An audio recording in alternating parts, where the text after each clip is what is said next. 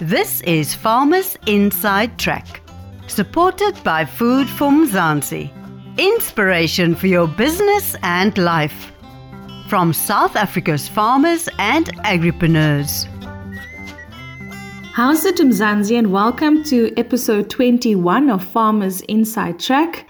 Yes, we are still in lockdown due to the COVID 19 pandemic, so this is another episode where all the participants are connecting virtually, whatever it takes to bring thought leaders such as today's guest directly to you.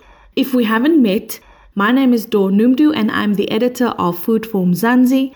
My co host today is Ivor Price, the co founder of South Africa's leading agricultural lifestyle and news brand. Hey Dawn, it sounds like I'm the only South African who's really enjoying the lockdown. I'm getting so much work done, and of course, it's been a crazy time for the Food from Mzansi team in lockdown. In this period alone, we've reached close to a million people with our simple message that agriculture can create social cohesion. Dawn, I'm very excited about today's guest. We've been hoping to catch up with Prof. Elmien du Plessis for a long time. She's an expert in land expropriation law and also an associate professor at the Northwest University. Stay tuned. This promises to be another great episode. Life in South Africa can be a lot. I mean, scroll through Twitter for a minute and tell me I'm wrong. Thank God for South Africans, though, right? We're inspiring, and even on the bad days, we fight back with a smile. That's why I love Food for Mzansi so much. They're not ashamed to celebrate the ordinary unsung heroes who work every day to put food on our nation's tables go to foodformzansi.co.za and never miss an inspiring story.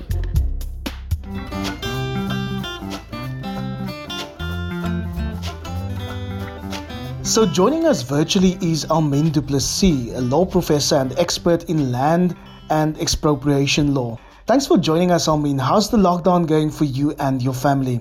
Oh, thanks for having me, Ivor. Well, the lockdown has actually been quite an amazing time to connect with the children. They have actually been quite amazing and resilient.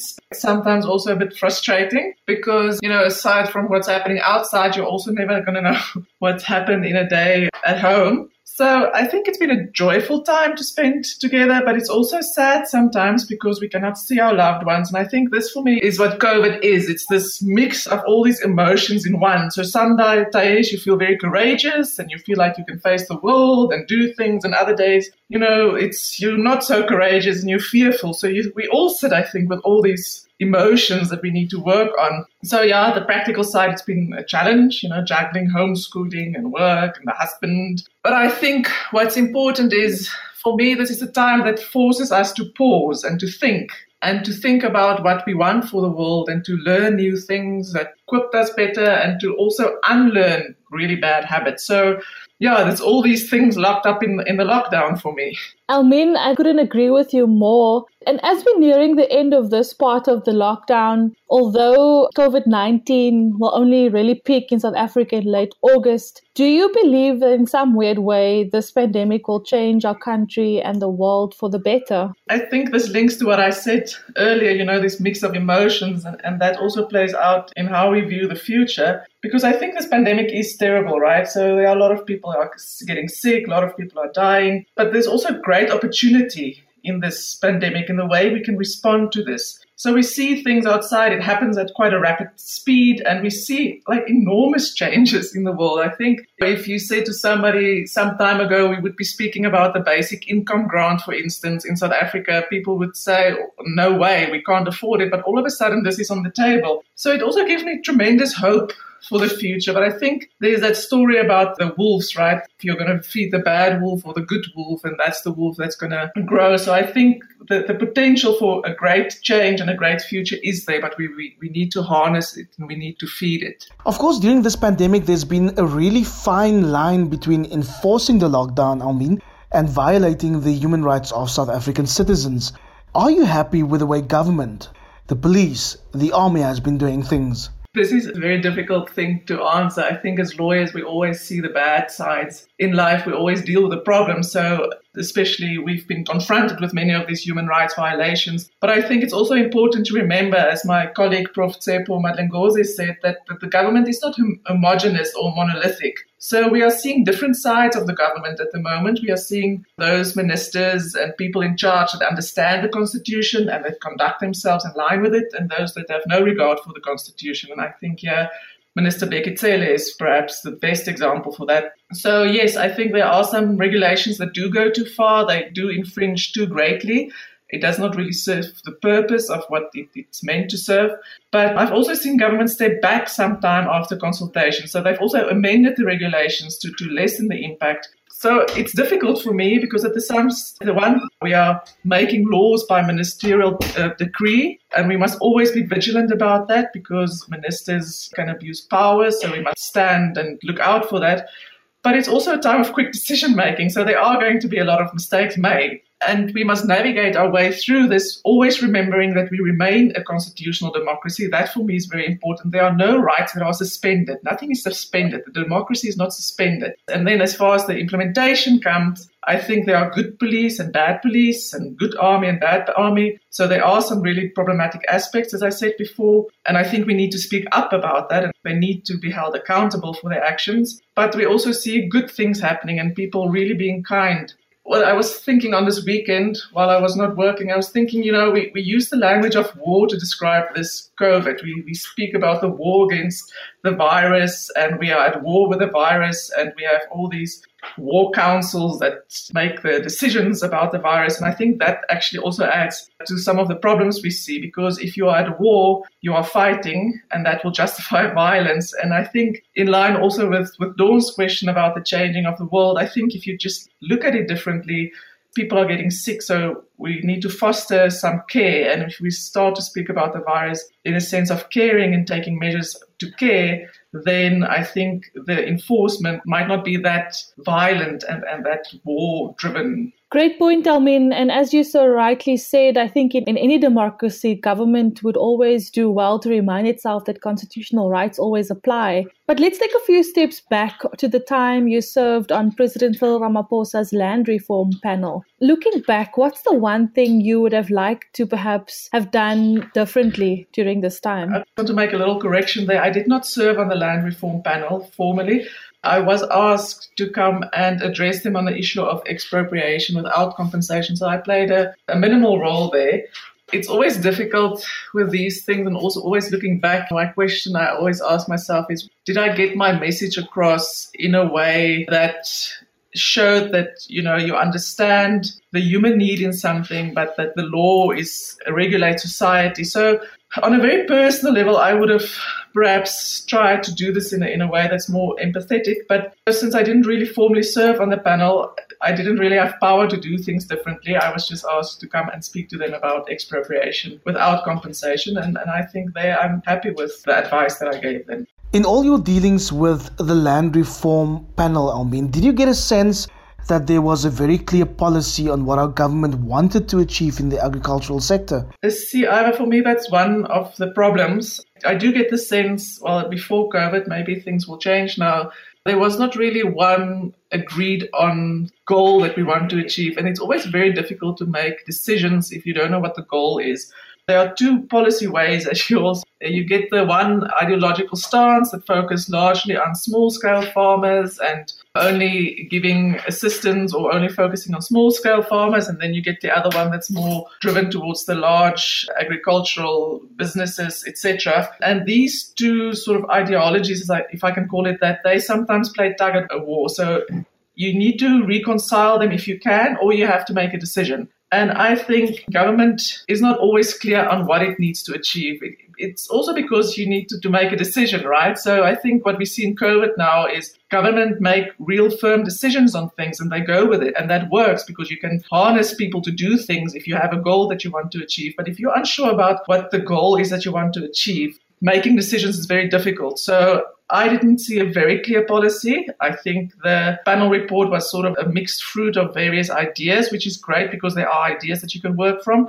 But there wasn't one definite goal that says this is what we want to achieve with land reform. But the panel could also not make that decision. It's a political decision that the government needs to make. I mean, this might be strange for our podcast listeners from other parts of the world, but in South Africa, farmers don't just worry about the weather and the markets. They are also faced with issues around land tenure, land expropriation, and a potential constitutional amendment. Do we have the legal instruments in place to deal with this in a mature, peaceful manner? Yes, I do think we have the legal instruments in place to deal with this in a mature and peaceful manner, as laws are not always perfect, but basis that we have there, we've got very good laws and we've a very good constitution, I still think. I mean, it's not perfect, but we have everything that we need in order to do this in a mature and peaceful manner. We just need the people always say the political will, and I think that, again, if I can bring it back to COVID, we can get quite a lot done when there's a political will. We can even make quite big changes when there's a political will. So we have the instruments in place to deal with this. We just need to implement it. It's one thing to have the legal instruments in place, but do you get the sense that we have the political will to deal with some of the uncomfortable law related issues that have been dragging on for 25 years? And, and why has it been dragging on for 25 years? That's a very good question. I think it's not always been high on the political agenda, for one. And I think We've had beautiful court cases last year on, well, it's not really beautiful, the outcome was beautiful, but to hear just how things dragged and lagged for 25 years was quite dramatic. Really difficult for me to say why it's been dragging for 25 years. Also, because I know a lot of my colleagues, you stand in the courtrooms year after year and you ask government to do things I think the political will lacked. I think when the EFF started making this a political, harnessing it for political gain, that gained traction. So there's also something good in this conversation that we had. But it's also, as again, to get back to the previous question, it's very important to have a goal that you want to work towards. You know, land reform. Why do we want land reform and why is it important? And what do people want when they say they want land reform? Do people want to farm? Do they want to farm commercially? Um, do they just want land to, to ensure that they will not be removed from the land, so secure tenure? I think that might also be why we dragged a bit because we focused on one model. And when it failed, we didn't really go back to say, okay, what do we need to change? Oftentimes what happened is we, we changed the model completely. So I think to get the political will, you also need to get the goal and to say, this is what we want, and now go and do it. I mean, you are a law professor, but you also have a great relationship with farmers. What's the one thing ordinary South Africans can learn from people who feed us on a daily basis? My grandfather was also a farmer, and I think the one thing is resilience because farmers, as you said before, you know, they're not just worried about the weather and about this and about that. They have so many things that they worry about, and they are used to things coming in cycles, right? So I think farmers are used to drought cycles and all these things. There's a, something of resilience in there that they know how to cope also when it's difficult. There's also the joke that they moan a lot. I think what stands out for me is, you know, and I also saw this when COVID was proclaimed, the farmers stood up and said, We are still here, we can still provide food. And there's for me a great element of resilience in there that I really appreciate. Elmien, do you have fond memories on your grandfather's farm as a kid? I have great memories. He wasn't a big farmer. I think today, in today's terms, he would be classified as a small farmer. And I also think he might not have survived because they had quite a lot of government support back then, to be honest. But I have memories of getting up early and driving in the, the truck to take the corn to the co op, etc. And this also came up. My grandfather had to leave school when he was in grade eight because it was just after the depression and the family didn't have a lot of money, so he had to go and work. He could never finish school, and he actually wanted to study languages and to become a writer. The memories that I have of him and my grandmother telling me about the times of the depression and how you save up and how simple one can actually live in order to make sure that when, and that's a part of the resilience again, like when the difficult times come, that you have enough to survive. So that was a great memory that came up in my head this weekend. I love hearing you share that great memory of the time on the farm. I mean, do you believe that our farmers have the personal conviction to make change happen? And are there perhaps specific projects that you are aware of where farmers have subdivided the land for the benefit of their workers? Well, again, this, you know, farmers are not a, a, homogenous group. So, but I think the farmers that I have met, they have great personal conviction to make changes happen. And I think there's a great will. And, and again, this COVID showed us again how interconnected we are and started to foster a culture of care. And I think if we can harness that, we've got great future ahead of us. We must just keep the momentum going. I know of many projects where farmers wanted at least to subdivide the land for the benefit of their workers. It's not always successful because of the challenges in terms of legislation. I think if the opportunities are there and if the mechanisms are in place, I think farmers will come to the party, you know, divide land and, and help people to establish uh, successful farms. At Food for Mzansi, we of course believe that agriculture can create social cohesion, Elmien. So I love hearing that. We are running out of time, but we also wanted to get a sense of your fun side. So if you, for a moment, some fun bits. If you were a tree, what kind of tree would you be and why? I think I would be a fever tree. I absolutely love fever trees. And again, going back to the farm memories, my grandmother had this big acacia tree, and I just have memories of, of lying under that tree and looking at the sky. And now I, I nowadays I just really love the fever trees. So you've just heard that you actually won a hundred million rand in the lottery, but you have to spend at least fifty percent on a project that can make the country better. How would you spend that 50 million rand? I think I would spend 50 million rand on children and I would spend it on education, to be honest. And I think everything will flow from that. I'm not sure. I've seen many amazing things happening around Johannesburg, there in Jeppestown, with in relation to children and education, and how if you just lay the foundations, if you just get children curious and teach them how to read and to foster love of reading, I think the sky is the limit. And I think if we can start there, I think that ensure a good future. I'm interested to know how your own children is coping with COVID. I'm losing my head with my two year old is packing out books in the library at the moment. how are they coping? They're actually coping really, really amazing. I think they made the, that head change that's needed, that you cannot really go out now. Every now and again, we have meltdowns because they miss friends, but you also change a little bit of your expectations, I think.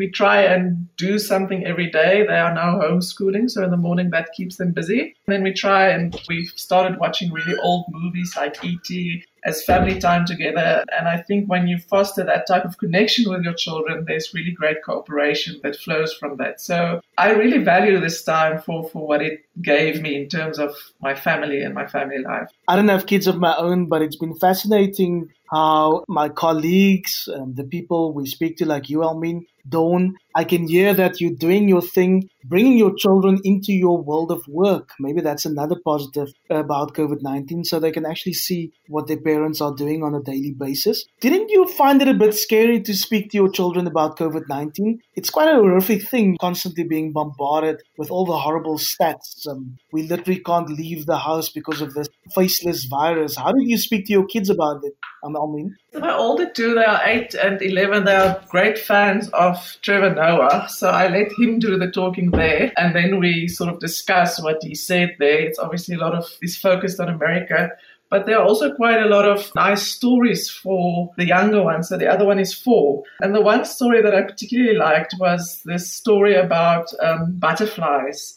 And it said, you know, sometimes butterflies, they go into a cocoon, and while they're in the cocoon, from a worm to becoming a butterfly. It's really messy and it's yucky sometimes. And, and I try and say, well, like this butterfly is in a cocoon. We, in our house, we are also in a cocoon. But, you know, when all this is done, we are going to emerge as butterflies. And, and then we speak about that. And, and because my father is quite old and he's in the vulnerable group, I also try and say I am worried. So I, I, think I'm quite honest about my emotions and we deal with them and we say how we feel but also to say, well, while this is messy and while we are scared and while we are sometimes sad because we cannot see our parents or grandparents or friends, in the end, you know, maybe we can emerge as a butterfly out of all of this. I mean, what a privilege to be able to talk to you. I just want to ask you one last question. Do you think that we will be able to resolve land expropriation peacefully in South Africa? The potential is always there. I think we can do it if we really sit together and talk about again what our goals are, what is it that we want to achieve, and we have open and frank conversations. I think we must also be open to new ideas. You can come to the party and you can have this conversation, but you must also come to the party knowing that you yourself might be changed by this conversation. And if we can all come into this with that idea, I think we can resolve it, yes. Thanks for your time, Elmien, um, and thanks for the inspiration. I know what I want to be after this lockdown. I don't want A to be a butterfly. I want to be a butterfly. and thank you for such a great sport, and thanks for cheering for Food from Mzansi. We really, really appreciate it. Thank you for this interview. This brings us to the end of today's Farmers Inside Track podcast. Stay safe, stay home, stay sane with Food from Mzansi, especially during this COVID 19 lockdown. Until next time, goodbye. You've been listening to the Farmers Inside Track podcast, supported by Food for Mzansi. For more information, find us on www.farmersinsidetrack.co.za.